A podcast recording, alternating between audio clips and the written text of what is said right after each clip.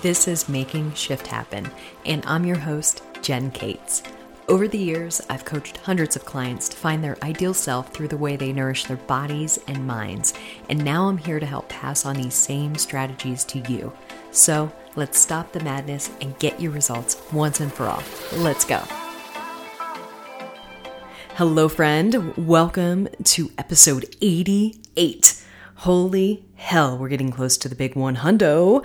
Today, talking about a favorite topic of mine personally because I'm all about habit change if you haven't figured that out yet. Uh, but it's how to change your environment for your success because environment is so key. Let me ask you a question. Uh, do you ever have issues with doing what you want to do for your goals? you know what you need to do, but you never seem to, I don't know, do it. if this resonates with you, then yeah, I feel yeah, because I've been there before. It's as typical, this is a very common human element. Uh, but here's something to keep in mind what's in your environment will get done. For example, what's in your kitchen, that will get eaten, or it could be thrown away, obviously, if it goes bad or rancid or whatever. But what's in your environment will influence what you do. Now, what's not in your environment or kitchen, for example, won't get done or eaten. Your environment is incredibly cr- crucial for your success. I can't emphasize that enough because uh, countless times I've read all of these habit books, you know, whether it's BJ Fogg's book or uh, James Clear's book, you know, Atomic Habits, which you might know. It doesn't matter. The same, the same emphasis is placed on environment. In fact, I, I do have a quote here in my notes. According to Dr. B.J. Fogg, which is the director of the Stanford Persuasive Lab, I've talked about him in previous episodes about habit change and things like that. I really recommend his book, Tiny Habits. Definitely check it out. I know James Clear is really popular with Atomic Habits. Um, he's a fantastic marketer, but BJ Fogg's book, Tiny Habits, is another fantastic read, and it's a very quick read, too. Uh, but according to, to Dr. B, BJ Fogg, he says there's just one way to radically change your behavior radically change your environment. And I can't emphasize this enough. I really can't. I get really excited about your changing your environment uh, because I think all too often we focus so much on motivation, on doing a certain behavior, and and the idea that we need to have motivation in order to do that behavior or habit or thing that we want to do but instead focusing on making the desired behavior or habit easier to do should really be the focus. Because you, you want to reduce the friction with a particular habit that you want to establish. Hence the importance of, of, of establishing a really solid environment. And i want you to remind yourself of that little fact as i share a little story. It's going to be story time here with, with coach jen here but this is because I've utilized this advice myself recently about changing your environment, and it really impacted my personal goals. And let me tell you, let me tell you how. As you may or may not know, if you've been following along lately these past few months, I did severely tear my right quad in a rec league soccer game a few months ago. of course, it's always rec league soccer or rec league sports that cause the injuries because we we're we're adept and equipped to work out and do the sport of choice that we do and blah blah blah. But then you know rec league sports just ruin it for us because we go all out. Uh, at least i do.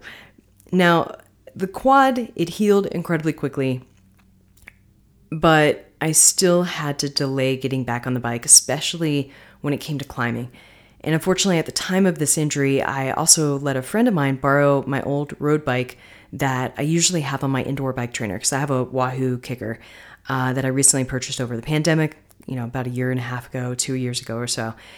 Needless to say, I didn't really have a chance to bike much indoors in a safer environment for, for my quad that didn't involve climbing because that was one thing my PT emphasized was was not to climb because the thing is when you tear a muscle, it is a soft tissue and it can tear more easily. So once you injure a soft tissue, uh, like a muscle rather, you can tear it much more easily because it's already injured. So having an injury actually sets you up for having another injury. Congrats. Uh, now, you know, I didn't have a chance to really ride at a level on a level terrain, and plus I kind of lost motivation, honestly, to ride because my quad was fucking it was fucking torn. It hurt like a bitch, and everything here practically in Colorado includes some level of climbing. If you've ever if you've ever biked here, you know what I'm talking about. So, anyways, I was sidelined from my bike for longer than I care. But as soon as I was able to get back on the bike more, and I did get cleared because I, I healed very quickly, I honestly I still delayed myself longer than I than I, I really care to admit because again, like I said a moment ago, it freaking hurt. You know, I'd get a sharp pain or a jolt of electricity right in the spot of my quad that tore, especially when I was climbing steeper terrain or trying to power over obstacles with that leg. You know, the other leg and the rest of my body honestly was 100% okay. I felt fantastic uh, other than that. But that quad was still pesky and never ceased to remind me of my recovering injury. So, you know, I mentally just started to avoid and then physically avoid biking more than I ever liked to. Uh, I even got my road bike back from my friend after she finished riding RAGBRAI, and but I just I just let that bike sit there in my house for a few days. You know, it still had like the dirt from the Iowa roads, and I just honestly I got I got a little lazy with it. And it's hard to admit that, but it, hey, it happens to the best of us, even those that, you know, like me, I've freaking worked out almost every day for I don't know how many years. But I started to realize I was becoming a very sad Jen. I mean, incredibly sad. And, you know, I don't say that lightly. I started to become a little bit low, maybe even a little depressed. I don't know. Um, but I, I knew I had to change something because this was not the way to live. I was not very happy. Uh, I didn't really want to put my bike back on the indoor trainer that was in our primary bedroom. So my indoor trainer, the Wahoo KICKR, that was in our bedroom you know, I know, super sexy. Um, but I didn't want to leave it in that bedroom because sometimes I like to ride really early in the morning, like right when I wake up, which is usually in the five o'clock hour. And that's tough to do when your partner is still asleep until 6 a.m. I mean, she, she still wakes up early, but it's not until 6 a.m. Um, plus, you know, like I said a moment ago, a bike trainer, no matter how amazing it is, it's it's not really a sexy addition to the bedroom. Uh, and in my office, I have a really small office downstairs. I did have a chair in here from IKEA that I really like. It's one of these like lounger chairs that has an ottoman to it, separate ottoman. It's a really comfortable reading chair. Uh, it's not a recliner. It's not like a, a, La-Z-Boy. Nothing against La-Z-Boys; they're really comfortable. But it's not like an, an old man, you know, recliner. It, it's actually pretty cool, and it would look really cool in our bedroom. So I got to thinking, okay, yeah, I could fill that space that the bike trainer is taking up in the bedroom with this chair that's in my office right now. And I, I just started to think about how I could change my indoor trainer setup to suit my needs. And I will say, for those of you who haven't been to my house, which is most of you, uh, our house is a smaller home. It's on a smaller footprint. So it's not a huge house here in Denver. Even though it's the perfect size for us, it's definitely not a complaint by any means. I love our house, but I don't have much room to, to figure out where the hell I'm going to put this bike. All right. But then I also knew that I wanted to change the setup of my office because honestly, I just needed. Friend, I've been working from home for I don't know how many years, like 15 years.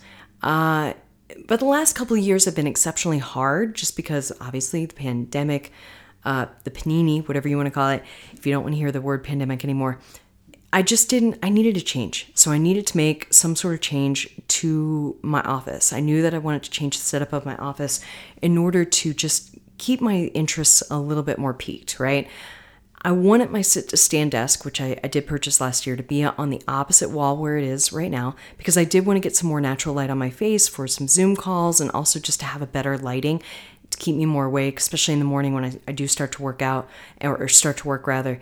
It's just nice lighting that way because I, I do have a couple windows in my office, even though it's a small office and it, it, I have a I have a corner office, uh, but I do have a couple of windows, and it's just nice. I get a lot of natural light in here but on one of the walls, it's just, it's kind of dead light. So, anyways, despite my office being small, I was thinking that maybe I could fit my bike trainer in there next to my desk.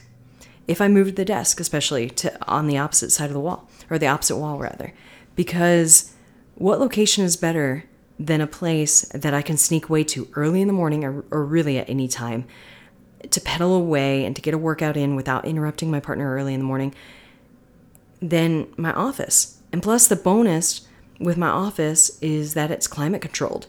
And, you know, we I did manage to make some room in the garage.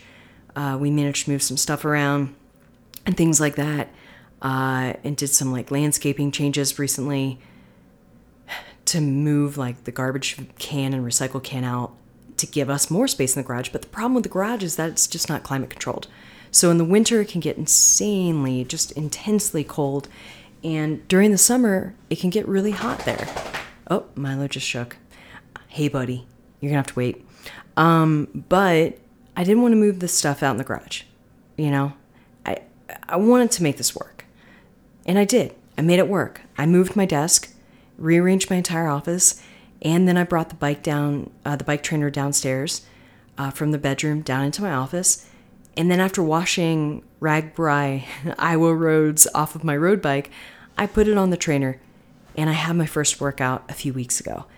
And it felt so damn great. I even got a few trainer rides on days that I wasn't able to sneak away to get to the trail or train elsewhere because I was trying to prep a lot of things before a vacation that I had uh, going to Portugal and things like that. I had that on the books. It's been planned since February. I really wanted to make this vacation happen, so you know, I had a lot of a lot of things that I needed to get done, but I didn't want to deny myself of of my focus and things that make me feel better, which is included which includes, you know, working out, doing some trainer rides, things like that. This was literally a simple fix to a problem that was persisting for me for years and all because I simply changed my environment to be more favorable to my habits for the goals that I wanted to meet. My goals were to, to just bike more in general. You know, bike at least a couple times a week. That was my main goal. Bike at least twice a week, lift three days a week, maybe even four. Uh, and then that gives me a good solid five days of training with a six day of just flex training that I could go maybe do a hike, have some family time, whatever it was. And now my bike trainer is visible to me every single day since it's it's right next to my desk. I'm, I'm touching it right now. All right, I'm touching the little the little uh, desk that I bought for my bike trainer. Ooh, which by the way, I need a plug for that. Check the show notes for the link to the desk trainer table that I bought because Wahoo, granted I have Wahoo KICKR. love my KICKR, but their table, God, I think it was like close to five hundred dollars. It was definitely in the four hundred dollar range, if I'm not mistaken. I just was not ready to spend that much money on a dang rolling table. So I was thinking, okay, maybe I can get a music stand, use that because music stands are stupid cheap. But then um, DC Rainmaker, who I love, love his reviews on everything bike related. He rated this rad, it's RAD, uh, bike train bike table, bike trainer table, and got it on Amazon. So I'm going to link that in the show notes. If I forget to link it in the show notes, please message me. I do this, it's a one woman show. So sometimes I might forget things. It's rare, but still, it can be it can be forgotten. But now, like I said, bike trainer, it's next to me. I see it every single day that I'm here in the office. I can hop on for trainer ride at any point in the day. Basically, I made the barrier to entry non existent for me when it came to my goal. I even I even add hell I even added the ab mat from uh, an extra ab mat that we have from the garage and a yoga mat in here. Put it in my office, organized my mobility tools, cleaned them out, got them like less dusty, and placed them in a more favorable location in my office. And I find that I'm stopping to do movement snacks of core work and mobility more often throughout my day. So it feels amazing because, and because of this, like I'm feeling better. My body's feeling better. My low back's feeling fantastic. My core's getting stronger. I feel like I'm getting stronger overall. And I'm also increasing my energy to work during the day by working out with these little movement snacks that I do for like 10, 15 minutes at a time. Now, keep in mind, this is just one example of how you can change your environment to be more conducive to your goals. Because, like I said earlier, what's in your environment will get done.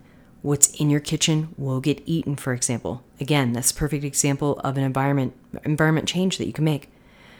And research has shown how critical your environment can be to your goals.